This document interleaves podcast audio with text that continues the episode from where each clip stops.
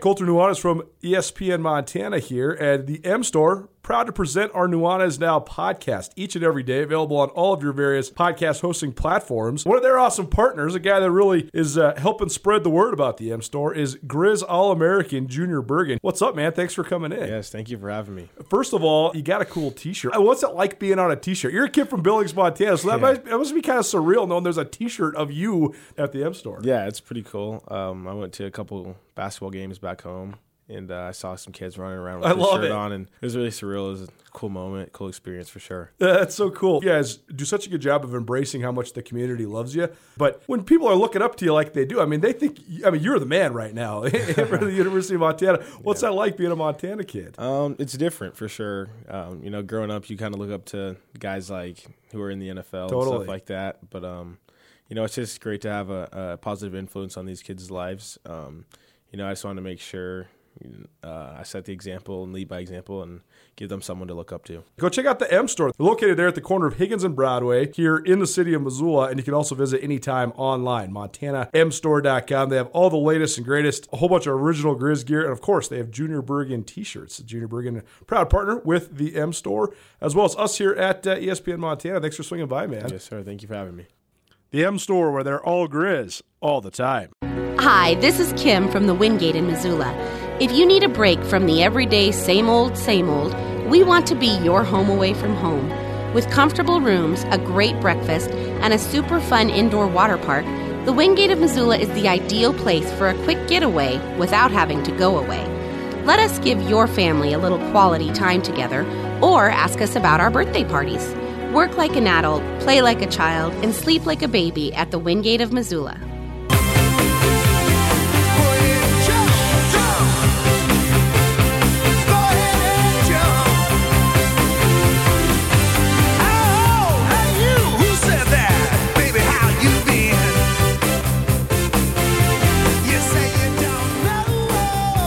Listening to Nuanez now on ESPN Radio here in the great city of Missoula, Montana. We are also on the television around the great state of Montana, thanks to SWX. If you missed anything in the first hour of the show, we podcast every single hour. All you got to do is go to your podcast hosting platforms and just type in Nuanez now. You'll find it there. Please rate, review, subscribe, all that good stuff. The podcast is presented proudly by Blackfoot Communications as well as the Wingate by Wyndham Hotel.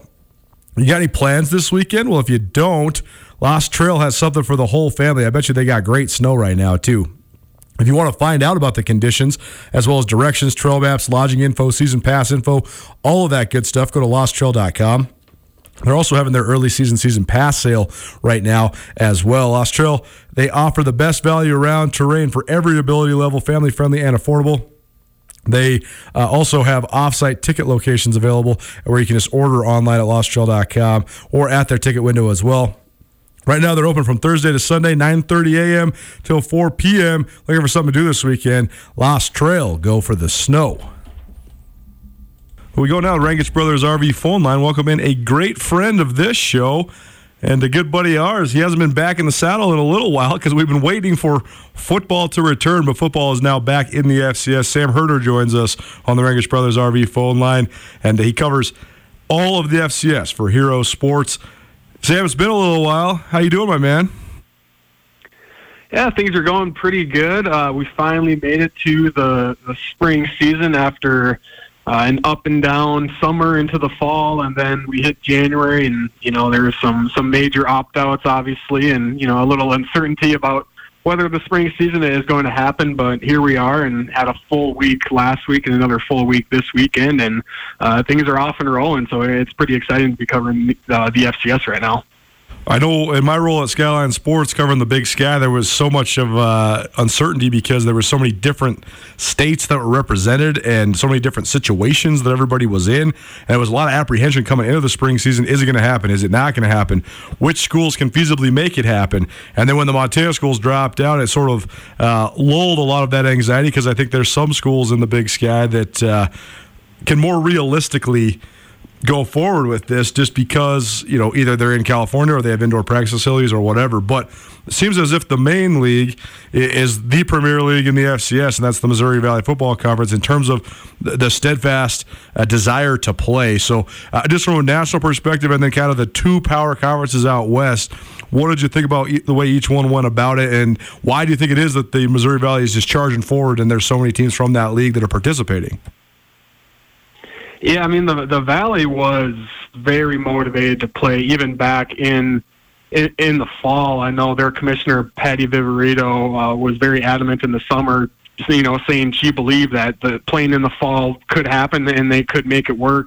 And then obviously, you know, dominoes just started to fall pretty quickly. And I think the Big Sky was the first big conference to go out, and then the CAA opted out of the fall, and then the Valley, you know, followed suit from there. But you know, going into the spring season, you know, every team was on board. Indiana State kind of came out of nowhere and uh, decided to opt out of the spring season.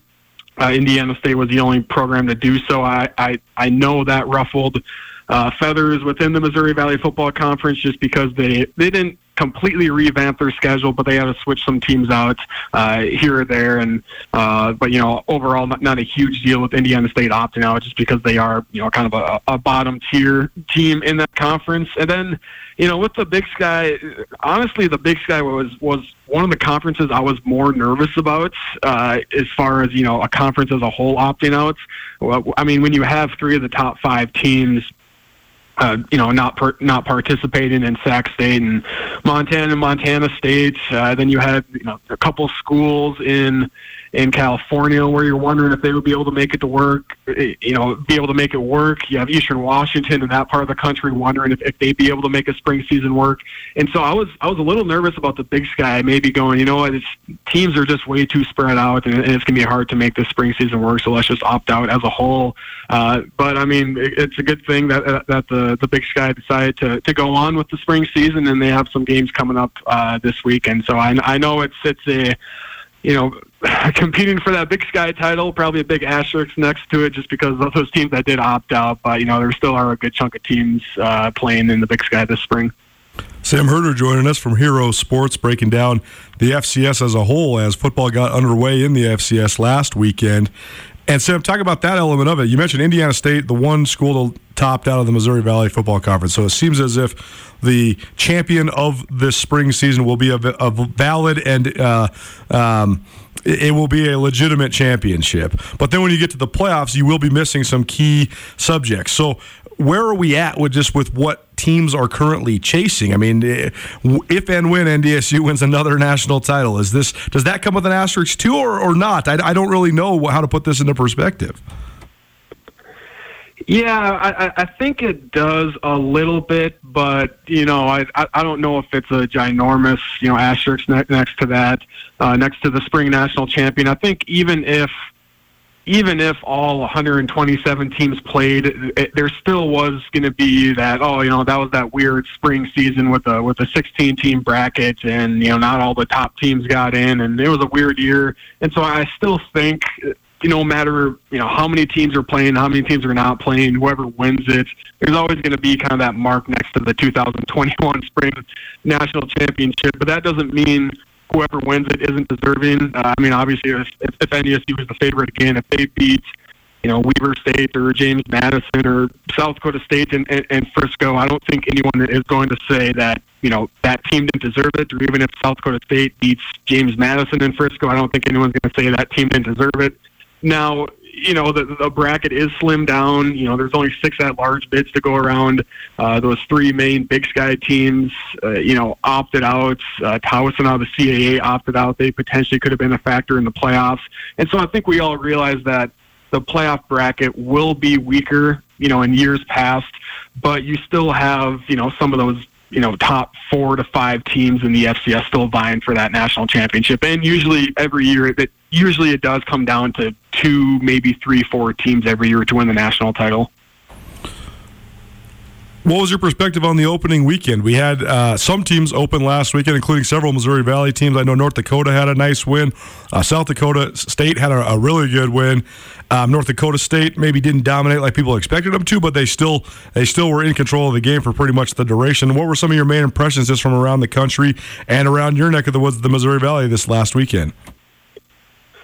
Yeah, you know, it, it felt you know, a little more normal than I expected watching FCS games. You know, obviously, you know, living in Minneapolis, you, you wake up and it, it's it's cold out and it's February and you're not really expecting to be watching FCS games. But once you kind of got, you know, you know, into the into the routine or into the into watching a bunch of streams at, at the same time, it kind of felt like a normal weekend of, of watching FCS football. And you know, there was, you know, you could tell that for some in some games and some teams this was their first game action in quite some time but you usually get those game one uh, you know rust uh, you know you usually get that in a normal fall season anyways but you know overall i thought it was a pretty clean and crisp looking uh, first weekend in the fcs south dakota state had that huge win against northern iowa. I thought that was a well played game.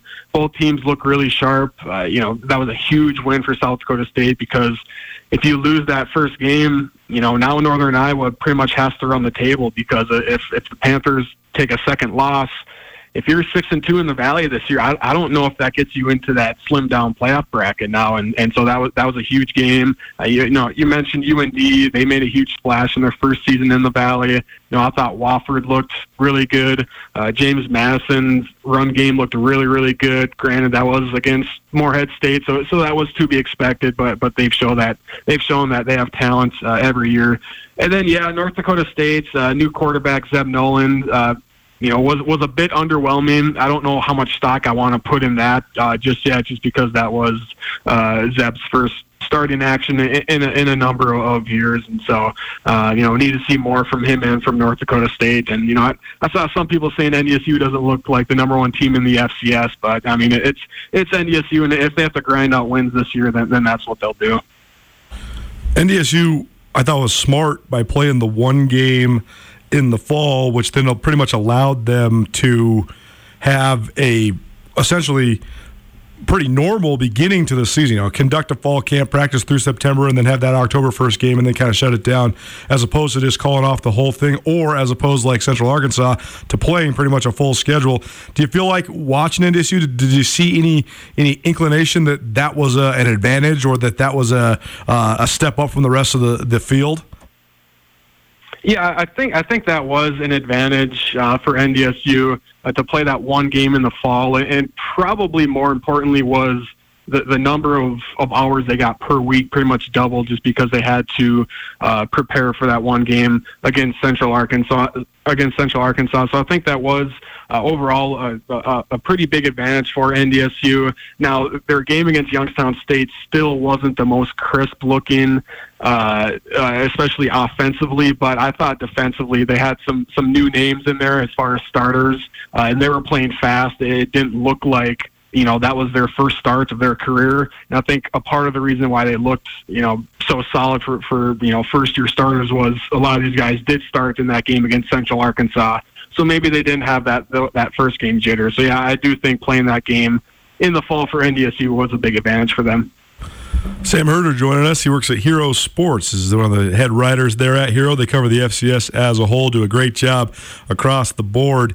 And Sam, let's pivot and talk about the Big Sky now because I think it's uh, it's going to be a fascinating uh, league this year particularly because the defending state, uh, defending conference champion Sacramento State is not participating. Neither is Montana, neither is Montana State. And I thought Portland State had a chance to actually be a dark horse in this spring season because they have a four year starter, Davis Alexander, at quarterback. They're not participating either. Uh, and the Northern Colorado, they also shut it down. So we have to wait to see the debut of Ed McCaffrey and his team as well until the fall. But a whole bunch of other schools, uh, including ones that have some pretty good national reputations like Weber State and Eastern Washington, are moving forward. Uh, so we'll get into some of the details, but just broadly, uh, what is your general thoughts just on the big sky and where they might uh, play into this national playoff picture? It, it really would have been fascinating if every team from the Big Sky played this spring, just because you know there there there's six uh, large bids to go around, and you know I, I think a conference like the Valley potentially could get two of those, but I mean, if the Big Sky, if you had, you know, Weber State and Montana, Montana State, Eastern Washington, Sacramento State, you know, there could have been five teams fighting for three, you know, total bids into the playoffs, and that would have been really entertaining. But but instead, you know, three of those top five teams are no, are no, no longer playing in the spring, uh, obviously, and so the top two for me, you know, definitely have to start with Weber State. Uh, you know, they have they have all the pieces in place except for quarterback, and, and it'll be interesting to see who they go with. You know, whether it's the Middle Tennessee State uh, transfer or if they go with true freshman who, I mean, he he's a 21 year old true freshman, so he, he's not a young man in Bronson Barron, but uh, we'll see if, if they go with him. But other than that, I mean, Weber State has everything else in place. You know, Eastern Washington for a while leading up to this weekend, I, I, I, predicted that Weber State would go undefeated, and I predicted Eastern Washington would go undefeated. I, I actually think Idaho is, is going to take down Eastern Washington. Uh, uh, in this weekend's matchup, it, the Eagles have had an interesting few weeks. You know, uh, they've had a few assistant coaches uh, resign uh, to look for other opportunities. Uh, Eastern Washington, Eastern Washington's depth chart that they came out with you know, they had some key guys missing uh, on there. Uh, now, does that mean they're not going to play? Not necessarily, but it was interesting that you know, a guy like Andrew Boston was, wasn't listed, you know, on their two deep. And then, of course, uh, you know, Aaron Best tested positive for COVID. Uh, thankfully, uh, the last, you know, we checked in, he was asymptomatic, uh, and so that's good. But he'll obviously miss uh, the Idaho game, and so there's just a, a lot of things kind of going against Eastern Washington right now. And we know the Vandals got the best of them back in 2019. Uh, so I, I, like what Eastern Washington has coming back. I do think they have the top quarterback in the FCS. I, my my gut feeling is just that Idaho is going is going to kind of put a wrinkle in plans here and take down Eastern Washington. It seems as if there's so many teams too that have so much to gain by playing this spring season, just in terms of the solidification of a lot of different factors within their program. Uh, a school like Idaho, since returning to the Big Sky, they've been mediocre at best, and, and honestly, not not in the the middle or top tier of the league. I mean, they've they've sort of been in the bottom half of the Big Sky since coming back, but now they have a chance with a fresh start, a new quarterback, um, and I think um, an opportunity to maybe prove that they belong at this level. But that seems to be like there's multiple factors like that. I think it's a big time prove it season, both this spring and next fall for Eastern Washington, particularly for Coach Best. Uh, I think that there's a lot of different schools that are participating that have a lot to prove. Can Idaho State get back on track after they were pretty good two years ago and then they just completely fell apart down the stretch this last year? You know, Southern Utah, how hungry are they to compete in the Big Sky since they already know they're kind of on the way out the door? Uh, Northern Arizona in year two under Chris Ball. They just weren't very competitive defensively last year, and that's kind of his identity. So, can they get that part shored up? To you, though, Sam, what are your, some of your favorite and most intriguing sort of storylines within the Big Sky? Uh, the, the top one, you know, is definitely Weber State, and if they can make that, uh, you know, that that jump from quarterfinal team to semifinal team to potentially, you know, competing for a national title. So, you know, nationally, it definitely is Weber State. Uh, within the Big Sky, uh, you know, definitely Cal Poly uh, to see how they do in their first year under under Beau Baldwin. Uh, you know, to see exactly I mean, we know what the offense is going to look like, but you know, how good is that offense going to be? You know, basically doing a, a 180 there from the triple option to a more uh, spread spread attack. Uh, overall, too, with the Big Sky, you know, really interested to see how these coaches kind of attack the season. You know, if you're if you're in Northern Arizona, you know, I know they had. Uh, you know, kind of the, the, the coaching philosophies changed there, and that that you know resulted in a lot of transfers going out of Northern Arizona and maybe NAU isn't ready to compete for a playoff spot this spring, and let's say you know Northern Arizona falls to one and three, you know, but they're competing well, but they're over, overall they're one and three, and it's pretty obvious they're not going to make the playoffs. You know, what do they do then? Do they still roll out the you know three senior offensive linemen, or do they start? you know, playing some true freshmen because it's a year of eligibility? Do they start playing their their number twos, you know, on defense just to build depth and and basically say, hey, you know what, it's not looking like we're playing uh, in, in, the playoffs this spring. Let's start building depth toward the fall season and, and, you know try to make a run at things there. So that's really what I'm interested in seeing in the Big Sky, and really all over the FCS is, is once teams, you know, it, it, it seems pretty apparent they're not going to make the playoffs. What do they do then? Do they start using it as a developmental year, or do, or do they start rolling out their number ones in games? So th- that'll be interesting to see once we hit, uh, you know, April into the later part of the season. Listening to Nuanez now, 1029 ESPN Missoula, as well as statewide on SWX Montana Television. Sam Herder joining us from Hero Sports. And Sam, that's a, such an interesting point. I actually made that exact point on the show. Uh, I guess it would have been Wednesday when Sean Rainey was on with me, because I do think that because there's 16 teams and not 24 teams because there's an extra auto bid, so there's one less uh, at-large bid. I do think that the Big Sky would is going to have a, a, hell of a time getting more than one team into the playoff bracket. So then, what's the magic number for losses? Then when you transition toward using it towards a developmental season, uh, in, in, going into the fall, I, I, think that the one loss, okay, maybe you're still com- trying to compete and see if you can, you know, just have a bunch of upsets go your way, maybe sneak in the back door. But I think once you get to two, and certainly once you get to three losses, then that's sort of uh, where, where, you're going to have to pivot, or maybe not have to, but a lot. Of, I think a lot of schools will. So, I mean, do you agree? Is, is that kind of the magic number, two or three losses? I think two is the magic number for the Big Sky. I, I don't see a two-loss team from the Big Sky uh, getting that in that large bid. Uh, you know, even a like I mentioned earlier, even a six and two Valley team uh, might have a hard time uh, getting into the playoffs. I, I think if if you have one loss in the CAA uh, or, or the Valley, you have a good shot to make the playoffs. If you have one loss in the Big Sky, uh, I still think you have a decent shot, but you still are kind of sitting on that bubble uh, because I believe the Big Sky is playing six conference games. So if you know if Eastern Washington finishes five and one and that one loss is to Idaho, you know how how does that resume stack up against you know, a, a six a, a, six and two Northern Iowa team versus a five and one Eastern Washington team. You know, neither team played non-conference, so like, how exactly do you stack up those playoff resumes? So I think one loss in the Big Sky, you, you're nervous, but you're still sitting decent on the playoff bubble. But yeah, once you hit two losses, I, I really have a hard time seeing a two-loss Big Sky team making it into the playoffs this year. One more question about the Big Sky. I think that one of the most intriguing storylines coming into both spring and then fall, because I know when these other teams are kind of back in the fold, there'll be an intriguing storyline that sort of resonates across the league, and that is one of quarterbacks. I know in the media we give quarterbacks a ton of play. It is the most posi- important position on the football field at pretty much every level of football. But in the Big Sky, we have a fascinating dynamic because you have Eric Barriere at Eastern Washington as a returning starter, multi-year starter. Davis Alexander at Portland State is a returning starter, multi-year starter. But every other school in the league could have a new starting quarterback. Like Cam Humphrey has started games at Montana, but he could be the starter, or Chris Brown could be a starter, or a couple of the transfers that Montana brought in could be the starter. Montana State, Tucker Rovig started 15 plus games there for the Bobcats, but Matt McKay, NC State transfer. Uh, a lot of good reviews so far, even though he has never played in a game for the Bobcats. Weber State has a brand new quarterback because Jake Constantine entered the transfer portal. Sac State's in the market for a new quarterback because Kevin Thompson also entered the transfer portal.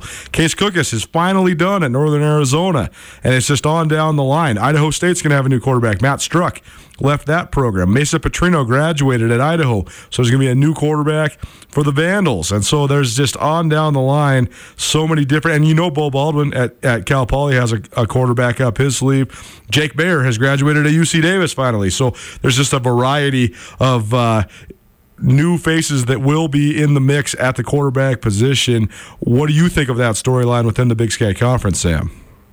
We'll see some guys uh, you know, step up. You know, I, I, I feel like UC Davis. I can't remember the name, but I feel like they really like the guy that, that they have stepping in into the shoes to, to replace Jake Maier. And so there's going to be a lot of new names. Um, I still think uh, the Big Sky is going to have great quarterback play. It's just for a little bit we, we just aren't sure exactly who those names are going to be. And it's kind of the the same in the Valley too. I mean, I, I think there's only I want to say two starting quarterbacks coming back in the Valley, and then everyone else is is starting uh, new quarterbacks as well. So it's a Big Sky te- uh, a Big Sky thing, and also a Valley thing, which is interesting because I think these are two of the top conferences in the FCS. But all of a sudden, you start looking at the quarterback situation, and you go, hmm, you know, this this could get interesting. If some of these teams that are usually at the top of the conference, if they can't find their guy at quarterback, then maybe we might see some other teams uh, slide up and in, into the top tier. It is interesting too because Kevin Thompson's departure at Sac State. That was that was sort of um, abrupt and predictable at the same time once Sac opted out first both of the fall and spring seasons. And, you know, the guy's already been in college for 100 years, so he started shopping himself around. I know at North Dakota State, too. I mean, Trey Lance is one of the most prodigious talents that we've seen, so his his opportunity to come out so early is not really one that is, is uh, standard or typical. In fact, it's completely unique at the FCS level. But is there any other trend you can point to as to why these two power conferences do have so many uh, new openings at the quarterback spot? Uh, I, I think you know a part of it, you know, is because uh, these teams found their guy for. Uh, you know, it seems like a lot of the, these teams have you know two or three year starters. Whether it's you know going to the Valley, whether whether it was a guy like Easton Stick or a guy like Taryn Christion, you know, Case Cookus going to the Big Sky. Case Cookus was around uh, for for a while. Uh, Jake Maier was there for a few for a few years at UC Davis. So I, I think it was just one of those things where, you know, these programs had a freshman or a sophomore step up as their starting quarterback, and then they felt great about their quarterback situation for two or three years, and then all of a sudden, all these guys graduated or or, or moved on or transferred, uh, all you know, all in the same year. So now it's just one of those one of those weird years where you look at the Valley and the Big Sky, like we said, and you know, you can count on you can count on one hand how many returning starting quarterbacks are, are coming back. Sam Herder joining us from Hero Sports, and Sam, we'll get you out of here on this. Give us a bold prediction or two for what you expect this spring season to be like. I mean, are we going to see the status quo? Are we going to see the Bison holding the trophy at the end of this thing, or or what? What are some of the uh, the things that maybe could be atypical about the football action these next several weeks in the FCS? Uh, you know, it's it, it's it's it's hard to predict against NDSU uh, right now. I still see them making it to Frisco.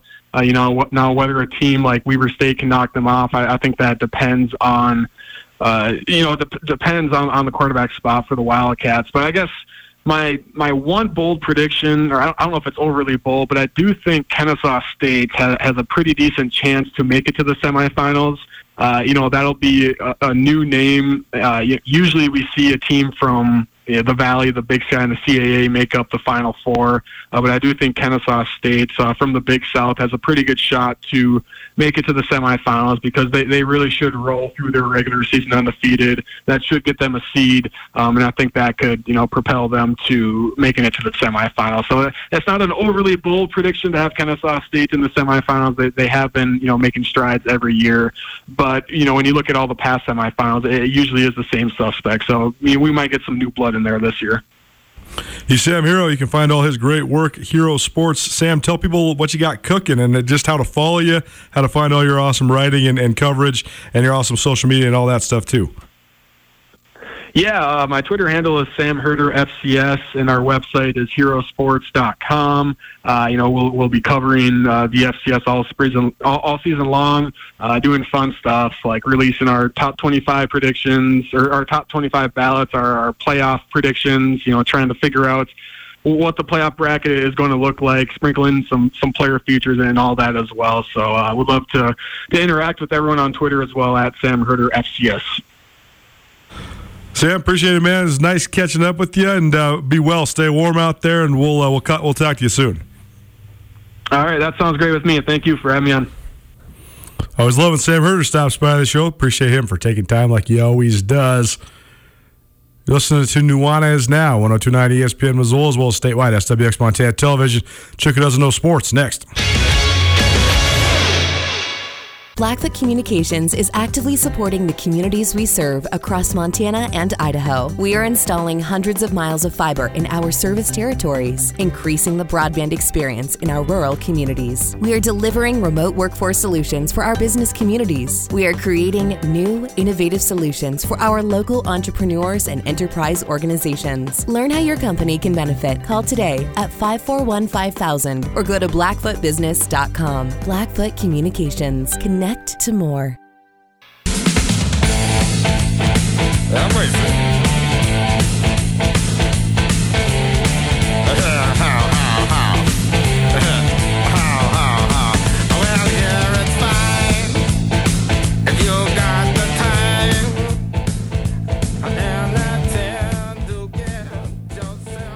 Well, I had a revelation this morning, and I decided I was going to show all you fine listeners behind the curtain at Tutel Nuanez. It's Nuanez now, currently, but Ryan Tutel, when we used to do this together, he had a trademark for this segment. He always led with, This is Friday, or It's Friday. You know, it's the time for the chick who doesn't know sports.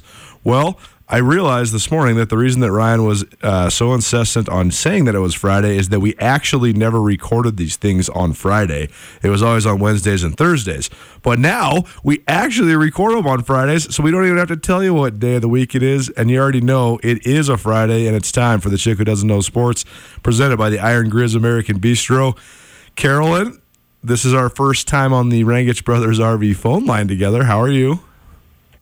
I'm I've been better, but I'm good. It's uh, you know, I'm calling in today because I it's my vacation day. I'm going skiing with my brother, but I couldn't let the people down. Dedication. It's uh, it's lacking yeah. in this world for sure, but we appreciate your dedication. Uh, well, we will get right to it because I know you do have to go hit the slopes. What's going on That's in the world right. of sports that you know nothing about? Well, I mean, I think everybody's talking about Tiger, so I feel like we should touch on that because we've we've talked about him a few times on the show. For sure. Yeah, and so obviously we know he got in the car accident. Um, people are up in arms that he wasn't drug tested or didn't get blood drawn at the scene. Um, and I did some research on that, and the reason why is because they had no reason to drug test him. It's a really bad corner. I guess there's lots of accidents there. Um, and so it sounds to me like, you know, the, P- the LA police were just, you know, deeming it an accident. However, I have some inside scoop. Oh boy. Apparently, earlier that morning, which is crazy because it was like 7 a.m. when he got in the accident, he was backing. He was actually that that morning he was late to whatever he was driving to. So he was pulling out. Um, a TV show was filming at the resort where he's staying in Palos Verdes, um, and he was driving like a nightmare, like trying to get out of the parking spot. Almost hit a director of the TV show that was filming, like freaking out on people, and then driving like a madman down that road, which is, like I said, known for having accidents, and you really have to take it easy on that road. So I don't know. Maybe he slept in. Maybe he had an all night bender. I'm not here to judge or say. I'm just saying this is the information that I have heard. Well, it's it is uh, there is a lot of, of baggage here because Tiger Woods did have such a fall from grace that included a severe drug addiction. It included being admitted to rehab and conducting and completing rehab, and uh, so there was always going to be that speculation for sure. Uh, our buddy Riley Corcoran, who guest hosts Nuanez now with me on Mondays and Tuesdays, he's a huge LA Dodgers fan, and he said he's driven that road many times because Riley basically spends all of his vacation time down in LA watching Dodger games. So uh, he said it's uh, definitely a devilish road for sure. You got to take it easy. So I do think that's probably the number one factor here. It is interesting that Tiger was actually on his way to go play golf with Drew Brees and Justin Herbert. Justin Herbert, the quarterback for the Los Angeles Chargers. So. I don't know. Again, we are all just speculating at this point. I don't know if we'll ever know all the real answers here, but I think Tiger was just late. I, I honestly do. I Yeah. think he was just running late and he was just going too fast. And LA traffic is a bear, so you know he probably was running late, but he didn't need to be mean to the guy in the parking lot. But anyway, um, yeah. So hopefully he's going to be okay. I, don't, I haven't heard any updates on his leg and uh, you know how that's heal, like what the prognosis is, but I think it's probably too early at this point. Anyway, so speedy recovery, Tiger. We're here for you. Super weird. I started reading the Armen Keteyian and Jeff uh, Benedict book that the documentary uh, was stemmed from. The, the recent HBO documentary was basically based upon this biography that Armen Keteyian and Jeff Bechtold both wrote. And uh, the most fascinating detail I'd gotten to just in the first 50 pages or so was that from a very early age, Tiger's parents started making anybody that became close to him sign non-disclosure agreement style contracts that they would never talk about Tiger Woods' life period. And so I thought that was, in itself was fascinating. Huh. Interesting. they they were they were preparing for his future at a very young age. That is for sure, and it's no wonder he kind of fell from grace. I don't know how you could live with that kind of pressure at such a young age. He did it better than anybody. That's why he's so revered for sure. But also, you're right. That's why it was such a profound fall from grace. Okay, well, we hope Tiger Woods heals up. I think he will. It sounds promising. It doesn't. I don't know what this means for his golf career. Probably nothing good. But uh, at the very least, right. he's going to be able to continue to be a dad, and I think that's probably the most yeah, important thing. You're listening to Chick Who Doesn't Know Sports. It's presented by the Iron Grizz American Bistro. The Iron Grizz is located at the University of Montana Golf Course. It's a great restaurant. Go give it a try today. Carolyn, what else you got? All right. Well, if you were in college you were outside playing disc golf with your buddies, did you know you could make ten million dollars doing that? Ten million? No. Paul McBeth, a very well known in the disc golf community um, player just signed a $10 million deal, and he's the highest paid disc golfer ever, obviously. So, yeah, um, maybe this is a new the new future. I don't know. Um, I don't know any other information. It just blew my mind. But maybe hacky sack is next, or cornhole. you need to trade your kids skis in. You're doing the wrong thing if you want them to go pro. Mm-hmm. Exactly. Buy them a hacky sack. Right. Exactly. All those stoners outside of the quad, or what do you guys call it at UM? The the oval. The oval. Kicking up those, kicking up those uh, hacky sacks, and yeah, you never know. But yeah, this guy's going to make ten million dollars. He's also married. Shocking. That's shocking enough. But he's also married to a another professional disc golfer. So had no idea you could go pro. I had no idea either. Our uh, our buddy Kyle Hansen from NTN Sports is going to love this if he is by chance listening because uh, he is an avid disc golf player, and uh, I'm sure that he's going to be putting this on Twitter uh, if he are, hasn't already. Uh, that is amazing. I don't know how that's justifiable. I don't know how you get revenue from disc golf. Is it a fan sport? Like, can people go watch it? How how is someone getting paid this much money? Because it, it, makes sense that if you play in front of 80,000 people like in the NFL that you get paid a bunch of money but how does how does this thing generate money? I just don't get it. I don't know. Um, maybe sponsorships? Maybe it's I have no idea. I just saw the headline and I didn't read any further because I just saw the 10 million dollars you know such standard operation from the modern age. Just remember, kids, there's always a story That's after right. the headline. I know. I listen. I I'm slacking this week, so let's move on. All right, Russell Westbrook. You know who okay. that is? I, I, I, I certainly know who Russell Westbrook is. Yes. I don't. Who is he? I mean, oh my goodness, player, Carolyn. Russell Westbrook is one of the most famous NBA players on the planet. He played for the Oklahoma City Thunder. He was the first player since Oscar Robertson to average a triple double. Uh, he's the MVP of the NBA like four or five years ago. Uh, he played with Kevin Durant and James Harden in OKC. They went to the finals, and then Westbrook went with Harden to the Rockets last year, and now Westbrook's kind of back on his feet uh, with the Washington Wizards and uh, he's not having. It looks like he's lost a step to me, but um, Russell Westbrook is definitely one of the most famous and popular players in the NBA. Well, he sounds like a good guy because he partnered with the LA Promise Fund to start um, a school for kids grade six through twelve called the Why Not Academy. And um, I don't. I thought the name was a joke at first, but I guess it's just why not. And it's sort of like um, um, oh my God, why am I blanking on LeBron's school in is he, this is in Cleveland, right? That's right.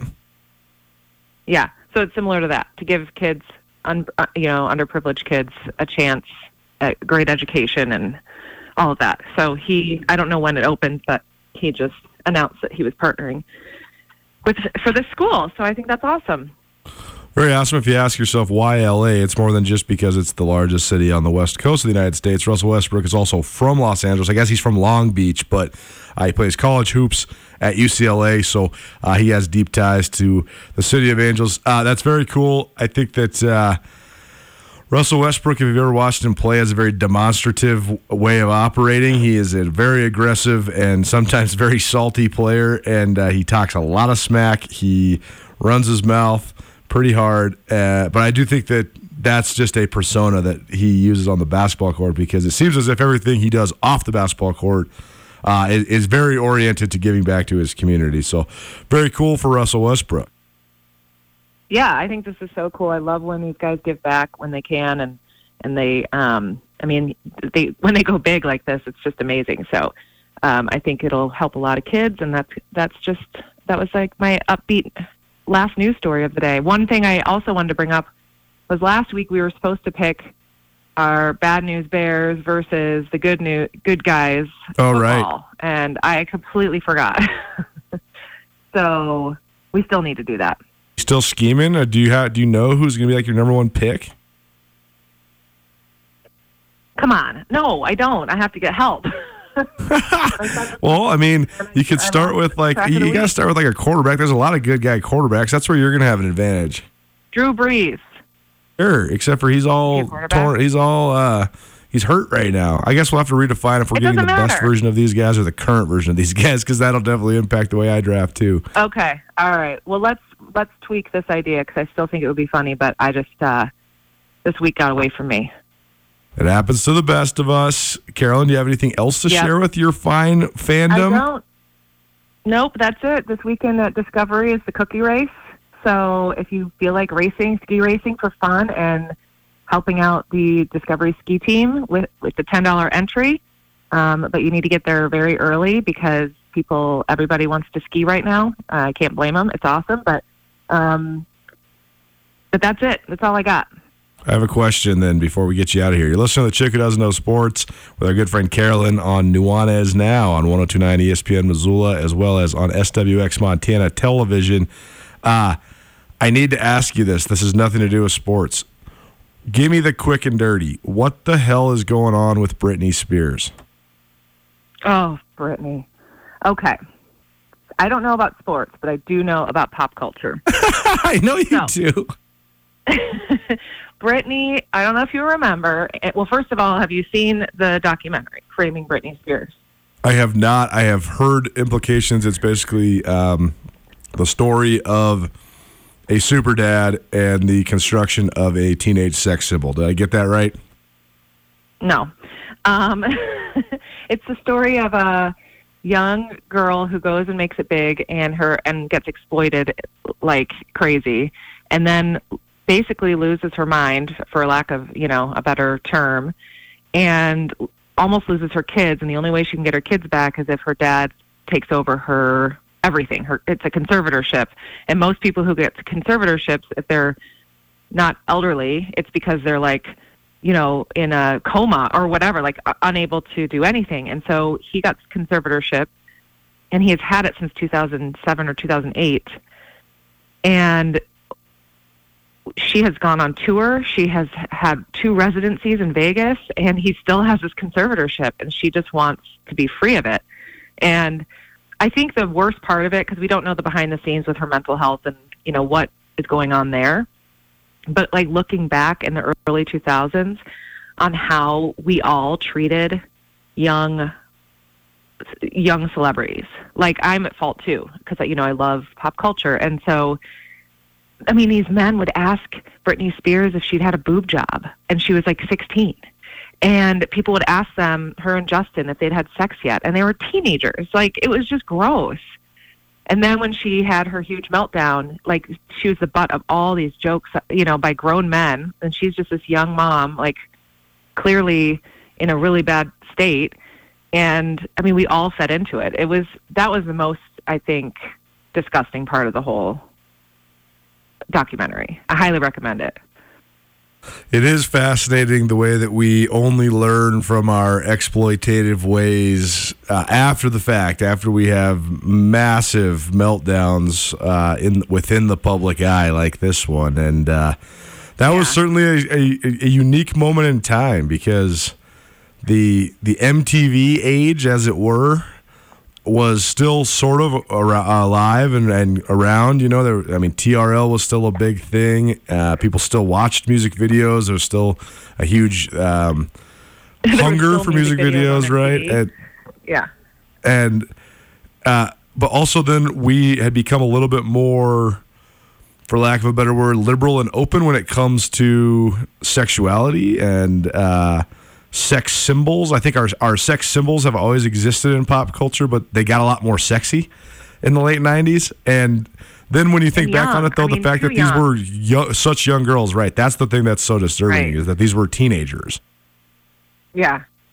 If you watch it, you'll you'll it's just sad and it's like gross to think that I was buying I mean I still love the magazines, but I was like buying all the into it and like fo- I remember when the whole meltdown happened and my friend and I were like, "Oh my god," you know, like reading the news every day about it and it's it's it was it's gross and it's it makes you I don't know, even when she first came out and she was on all those talk shows and the way grown men and grown people would talk to her and it was just it's just not it's not okay. Like no wonder she lost her marbles and the poor girl and now she's basically a prisoner in her own home and I hope uh she can I don't know. I hope she can get out of this and get back to get some sort of normalcy in her life.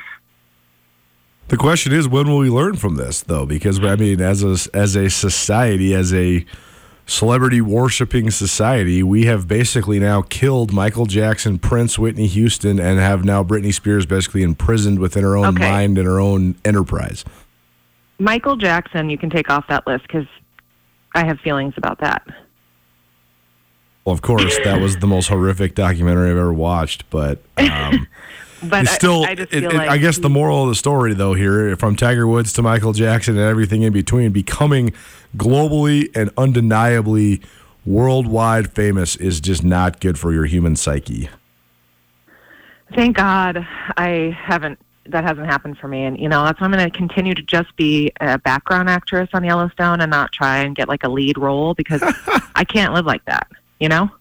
You can't, but if you keep bringing the heat over here, you're going to be famous, at least in Missoula and around the state of Montana. Carolyn, it's been wonderful. I hope you have a wonderful time skiing. It's been the Chick Who Doesn't Know Sports presented by the Iron Grizz American Bistro. Iron Grizz American Bistro prioritizes sustainable food. They got delicious drinks to go with all of your awesome cuisine. Go check out their wine menu and their beer menu. Have a glass of wine out on the back porch as you look out over the University of Montana golf course, the Iron Grizz American Bistro. Go give it a try today. Carolyn, I hope you enjoy yourself. Be safe on the ski hill, and uh, we'll catch up with you next week. Thank you. Have a good weekend. Hi, this is Kim from the Wingate in Missoula. If you need a break from the everyday same old, same old, we want to be your home away from home. With comfortable rooms, a great breakfast, and a super fun indoor water park, the Wingate of Missoula is the ideal place for a quick getaway without having to go away. Let us give your family a little quality time together or ask us about our birthday parties. Work like an adult, play like a child, and sleep like a baby at the Wingate of Missoula. Hi, I'm Danica Patrick. Watching my nieces grow, play, and learn is amazing, but not every child gets to be carefree. One in six kids in the U.S. are hungry. This breaks my heart, and it's something that Feeding America is working to change. Each year, the Feeding America network of food banks rescues billions of pounds of good food that would have gone to waste and gives it to families in need. To help, visit feedingamerica.org. Brought to you by Feeding America and the Ad Council. Okay, men, this is your time. Maybe you didn't choose this, but you're here now. You're gonna go out there and be an all star caregiver. Cook, clean, be there emotionally and physically. You gotta dig deeper. Drive them to physical therapy, doctor's appointments, because that's what caregivers do. Don't give up. Show the world that you're tougher than tough. Caregiving is tougher than tough. Find the care guides you need at aarp.org slash caregiving. Brought to you by AARP and the Ad Council.